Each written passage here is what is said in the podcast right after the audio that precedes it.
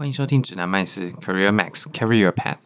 今天是二零二二年的三月二十八号。然后最近的话，我是呃跟朋友借到了《萨尔达传说》，然后也跟我呃借到了这个 Switch 的主机，然后终于开始进入了海拉鲁的世界。然后这个游戏其实已经是三四年前，应该是四年前还是五年前的游戏了吧？但是。嗯，一直以来都有听到，就是朋友说这个蛮好玩的，但是因为我呃除了这款游戏之外，没有其他什么想玩的 Switch 的游戏，所以我就没有买这个主机，然后也没有买游戏片。那最近的话是是借到了这样，因为。可能也也呃，他也发售一段时间了，然后该玩的人也都玩的差不多了，所以我就 lag 了四点。但是开始玩就是真的是觉得蛮好玩的。然后它的开放世界的游戏是我第一次玩到这种模式的游戏，就是很多任务，甚至甚至你可能要主动的去找一些 NPC 对话，然后才会。才会触发这个任务，然后他也不会告诉你哪边有就是 NPC 的任务可以解。然后我自己是很喜欢在就是在路上走一走，然后就看到什么有趣的东西，然后或者是看到有这个那个是什么，哥布林吗？还是什么怪？就是有有一个群落，然后就会很想要把它屠村屠掉。可是可是因为就是我战斗技巧实在是太差了，所以 我就只能等他们睡觉的时候再用偷袭一只一只把他们杀掉。就是走一个走一个新手最常看了一下评论，应该是新手最常走的就是暗杀流，因为这样子武器的消耗还有一些呃战斗方面是是最轻松最容易的。好，那最近除了玩这个 Switch 的话，就是也在准备公司呃在招募实习生，然后要想一些 project 给实习生做。然后也有一些实习生的，呃，算是候选人吧，就是有投履历，然后有通过面试的一些人，履历有进来，然后我们准备要就是每一和啊，不同部门，然后可能都有招募实习生，然后实习生的数量也有一些，所以我们就是要开始做一个 match，就是呃配对吧，就是配对的过程，对，好像 Tinder 也是叫 match。哦，对，我好像之前有提到说，我之后可能会讲一集简单的，就是你怎么样去选择你的交友软体，然后，哦，对，这个之后再说。好，反正就是我们现在就是进入了实习生需要跟呃我们的团队就是配合的阶段。然后就会看到说哦，因为这些实习生基本上都是已经通过面试了，所以他们大概就是经历了呃从递送履历，然后跟 HR 有个简单的通话，然后再经过一些专业的呃专业能力的面试，然后呃面试也通过了，然后就会拿到用人单位，就是像我们团队。就是来来做一个配对，说看有没有有没有有没有通过呃这个申请。那这样子呃的情况底下，其实我们手上就会拿到几个资料，一个就是他的可能在校的成绩单，然后还有他的履历，然后还有一份就是他面试的结果的报告。那呃我不得不说，就是有一些呃学生，台湾的学生其实履历写的还是不错，就是跟国外的。学生其实呃水准是差不多的，但是大部分台湾的学生的履历真的还是比较呃差一点，或者是内容比较少一点。就可能我看到的履历，他就是写说哦，我我有用过什么程式语言，然后呃我用它来写一些演算法，然后可能就这样子。那但是国外学生履历可能就会说哦。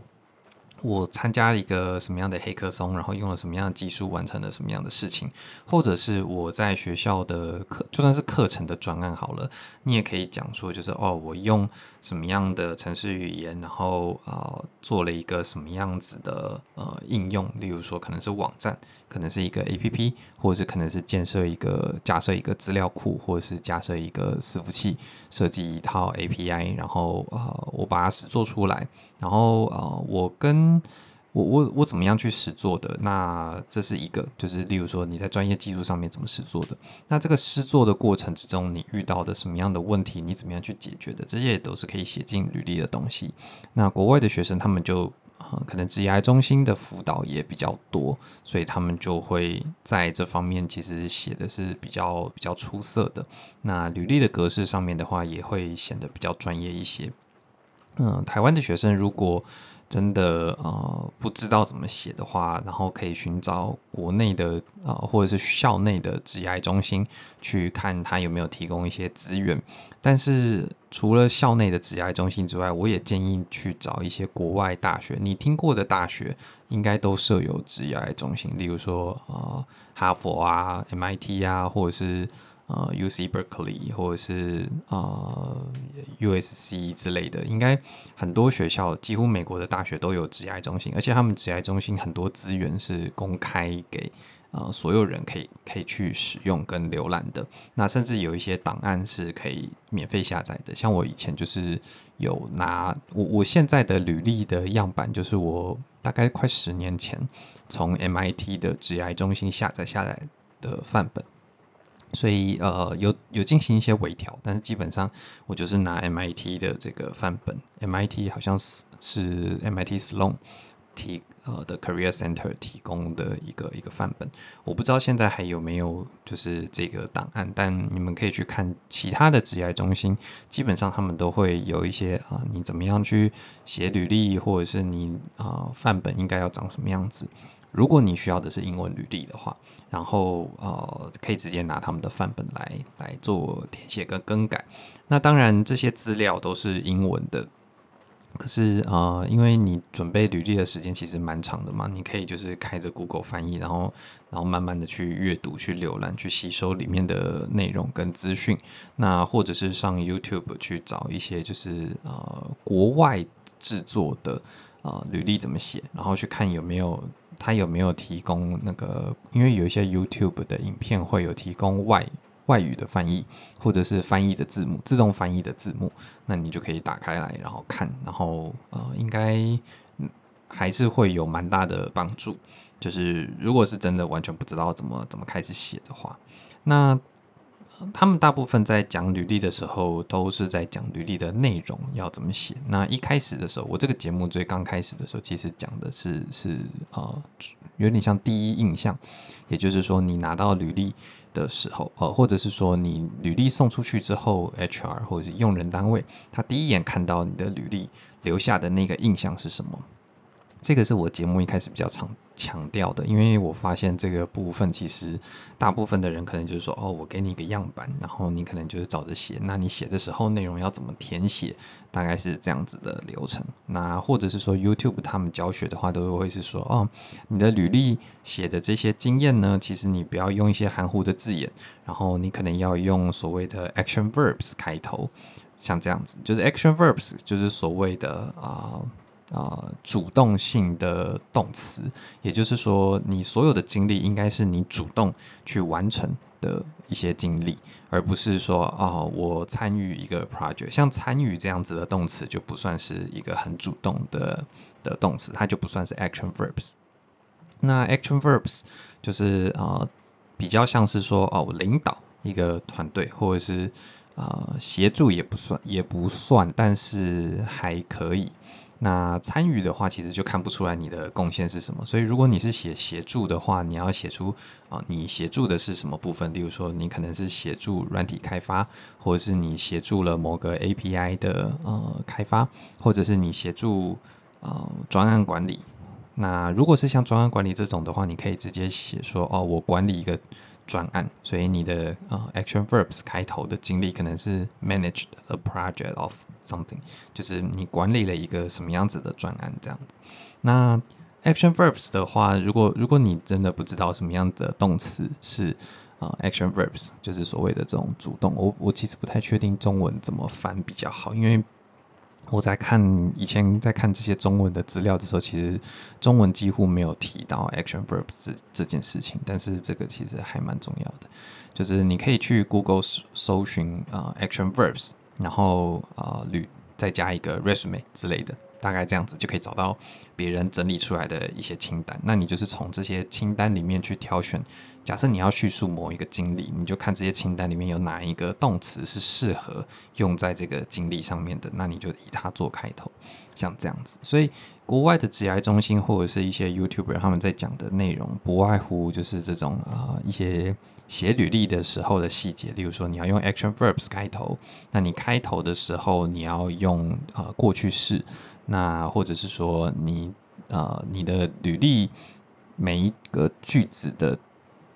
结尾，如果它是一个句子的话，你结尾就要句点嘛。那如果有有些人的观点是说啊，履历的这些经历可能不是一个完整的句子，所以它不用不用句点。这个你们可以自己去研究一下两派不同的说法，然后你可以取一个你自己舒服的啊立场。这个就没有一定，但是他们可能接下来从这个啊文，这刚刚讲的都是比较偏向文法面的。那他可能接下来就会是说啊，你在写的时候你要掌握。哪一些要点？例如说，你可能要写你的 impact 是什么，你你的贡献，主要的贡献，或者是你所造成的影响是什么？所以，贡献跟影响这两个方向有点像是你做了什么事情，跟做这件事情的成果是什么。换句话说，你其实可以写说，哦，你达成了某个成果，或者是你的团队完成了什么事情，你在里面扮演的角色是什么？这样子两个部分。所以就是你做了什么样的事情，然后它有什么样的结果。那这个结果最好是可以量化的，这个事情最好是用 action verbs 开头，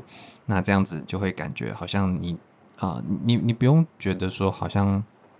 呃，某一件事情明明是一个团队的完成，但是你好像啊、就写的是说哦，我参与，然后我我我协助这个团队完成某个东西，你其实就是写说你你做的事情就可以了。那完成的成果一定是整个团队完成的，因为。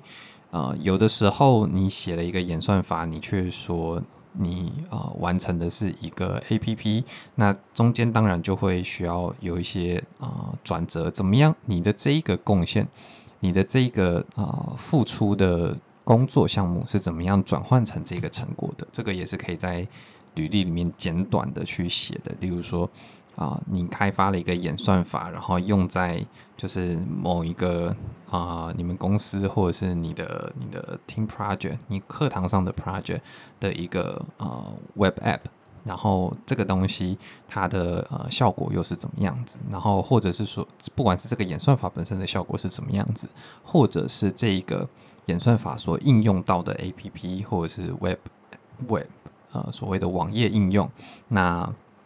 它的成效是什么？就是这个 APP 它的使用率啊，或者是它的是不是有提升呃使用的时间啊、黏着度啊等等的，这些都是可能这个演算法所啊、呃、直接或间接提供的影响。所以你做的某一件事情，你可以去想它的直接影响或者是间接影响有什么东西是可以啊、呃、挂钩起来的，就是跟它有关联就好。因为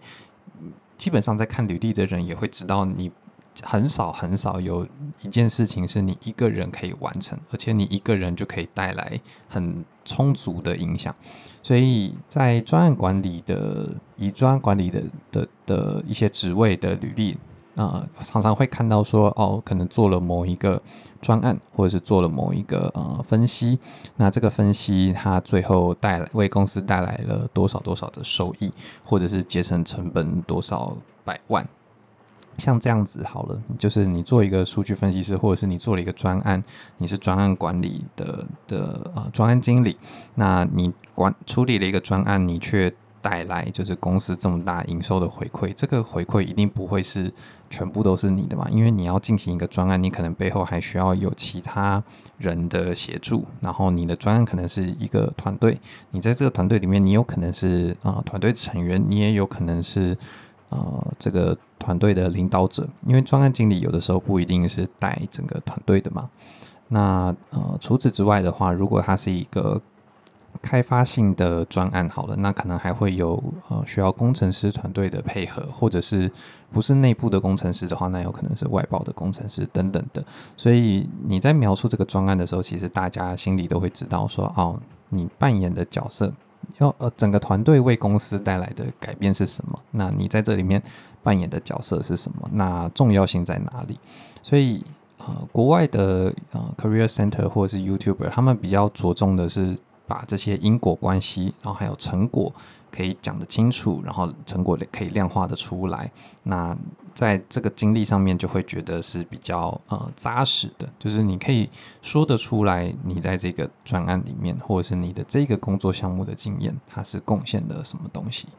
那很多时候，如果我们处理的是一些事务性的呃事情，例如说哦处理报价单，然后处理客户的就是呃客诉，呃或者是说。你是业务的话，你可能处理的一些订单，那你就可以想，这些订单其实最后转换的是什么？是是公司的收益嘛？那或者是说啊、呃，你的处理的是客户的一些意见反应的话，比如说是客服的单位，那嗯，你客服单位通常在衡量客服的时候是有哪一些指标？比如说你的进件量，或者是你你处理的案件的数量。或者是说，呃，你处理的这些客户的满意度，如果你有的话，你可以调调看，就是有没有这些客户满意度的相关的资料，那你就可以做一个跟全公司或者是全部门的比较，就是，诶，你处理过的客户是不是满意度比其他的，呃，整个公司的平均满意度还要来得高？那这个就是属于你个人的贡献嘛。那又或者说，啊、你。你们公司你是业务，然后你们公司走的是一个团体绩效的话，那你可以看看你的团体绩效的呃贡献比例是不是有高于平均。就是假设有部门十个人，那平均下来应该是每个人贡献啊十个百分比，或者是按照职级，它有做一些区分。例如说，你被分到的应该要贡献的百分比是十个百分。是十 percent，但是你实际上贡献的比例是超过这个东西的，像这样子的数字就可以做一些量化跟比较，然后你也可以，呃，因为业绩这种东西就是它是呃根据很多的呃周期去做计算的，所以你可以就呃把不同周期可能写成不同点。如果如果你觉得履历真的太单薄单薄的话，你可以把这些成就或者是绩效就是列。出来就是可能用每一年每一年的成果，然后去、呃、呈现你的你的履历，这也是一种方法。就是我们有时候在看一些房仲的啊、呃，算是房仲的广告嘛，就是房仲个人可能去餐厅贴的广告，就是他可能有一个小的小的板子，然后它上面就会写说哦什么一百零一九一百零九年五月份新人王，一百零九年六月份新人王，一百零七年七月份。一百零七年不对，一百零九年七月份就已经可能这样子看到他某一年度，然后可能五六月、五六七月这样连续三个月什么什么新人王，这个就是有点像是房仲他把他自己的嗯工作的时机就是展现出来的一个方式。那你看到的那个小本子就有点像是他的履历。的感觉，那你就会觉得说，哎，这个人他其实连续拿到这个新人王，好像蛮厉害的。但我们不知道这个新人王的定义是什么嘛？就是他为什么可以？像我前几天看到一个，他好像连续拿了六个月还七个月的新人王嘛？就是一个房仲做了六个月还七个月，是不是还算是新人？我我不确定。但是就看到他连续拿了六七个月的新人王。那除除了此除此之外的话，这个新人王的定义是什么？是呃每个分店只有一个人吗？还是说他达成某一些条件？这个就是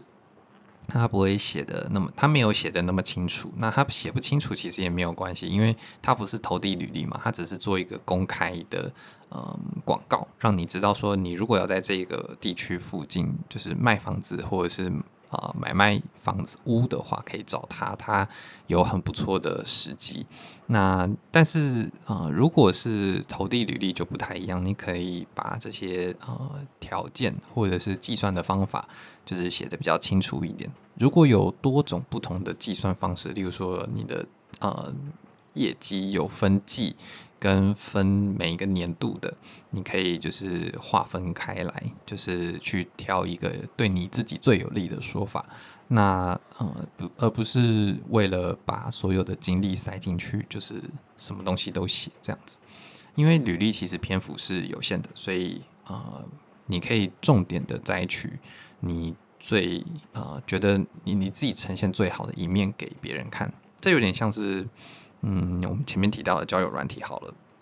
你在交友软体上面，其实也是放一些你个人的介绍，或者是一些简历嘛，或者是你要对对方的要求。那撇开要求这部分不讲，就是很多人在交友软体上面写的自我介绍，就会写自己好的那一面嘛。可能他会写就是哦，我在呃我的兴趣是什么，然后可能就不会写我兴趣可能是去爬山，然后可能就不会写说哦，我喜欢玩萨尔达传说，然后我可以一玩玩十个小时这种，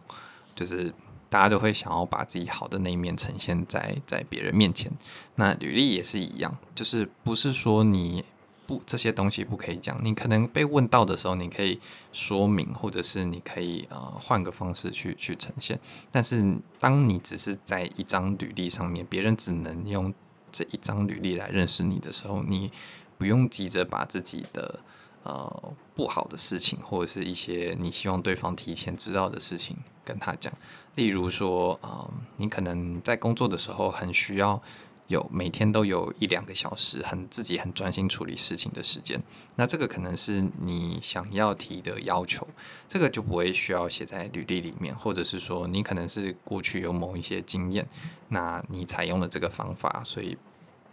呃，你得到了很好的工作绩效，这个也不用写，因为我真的看过有人写说，哦。我在某一段工作时间的时候，因为每天有两个小时的的专注时间，所以我那一季度呃的绩效表现特别的好。这种我我看到有人把这种的东西写在履历里面，那这个就有点像是嗯也也。我也不知道怎么样去评论这件事情。说哦，好，那你用了这个方法，可是这边这个适不适适不适合在我这边使用？就是我会打一个问号，因为我也不，我可能也不确定你的这个方式在我这里适不适合。那或者是说，哦，我大概知道你的工作方式了，可是我想要看到的是，不是说啊，你怎么样改变你的工作方式来达到好的绩效，而是说你在这个过程里面。你实际上付出的事情，就是这两个小时的专注时间，你做了些什么，而不是你因为有这两个小时的专注时间，所以导致好的好的是呃好的成果。因为我要看到的不是你在履历上写你的生产力有多好，除非你是呃业绩或者是你是作业员，那你的生产力当然很重要。但是大多数的时候，呃，知识型工作者的生产力。比较多都是着重在，嗯，所谓的呃一些专案的经验，然后对公司或者是对团队带来的影响或者是成果这些上面。那因为现在台湾大部分的呃工作内容，其实你在一零四打开来，几乎大部分的工作内容都还是属于知识性的或者是服务业类型的。那这种类型的工作，其实都应该要着重在你的。你的付出是什么？你实际上做的事情是什么？然后这些事情怎么样贡献到最后的这个成果上面？这样子会比较好。好，那呃，履历的内容比较啊、算是大方向的讲是这样子去写，但是实际上。每一个人的状况，还有每一个业种、每一个产产业、每一个职位，他习惯看到的东西都不一样。所以，其实这只是一个简略的方向，就是说，诶，这样子的写法其实适合蛮多产业。就是啊、你把你的贡献写出来，然后这些贡献是啊、你因为你做了什么事情导致了什么样的成果，然后你在写的时候有一些写的方法，比如说 action verbs，可以就是帮助你让整个啊、履历的这一条经历看起来更生动，或者是可以更强调你的贡献。你在这里面是有贡献，你不是只是一个参与的，就有点像我开头提到的，就是我看到一个。台湾学生的履历，他就会写说，哦，他 implement 了，他他实做了一个演算法，那我就会看不出来说，那这个演算法对你的专案或者是你的呃专专案吗？就是你的你的团队的团体报告，或者是你的团你你个人的专案，或者是你某一个比赛的。成果或者是啊、影响是什么？就是那你你我知道你会写了这个演算法，但是好像就没有下一句了嘛，就是还没有拿到一个呃成果啊或者是 impact 的内容。所以你在写履历的时候，就是我们在写履历的时候都都要注意这一点，就是你的成果就算不能量化，也要有一些质化的表现。那而不是只是单单写说哦，我做了什么事情这样子，其实履历会比较。更有说服力，就是会更吸引人找你来面试。那面试的时候，你就可以讲得更细、更多。就是说，哎，那这这这个经历里面，你具体来讲是做了哪一些事情？你遇到的是什么样的困难？这个面试面试最主要就是在讨论这些事情嘛。你遇到了什么样的困难？你怎么样去克服它？然后你这个成果跟你的贡献是不是是怎么样子挂钩起来的？等等等。的内容，所以啊、之后我们可以再分享，就是面试的时候这些问题要怎么样去做准备跟回答。但是履历的话，就是从你的贡献跟你得到的成果下去写，对方也会比较多问题可以问。好，这一集先这样，拜拜。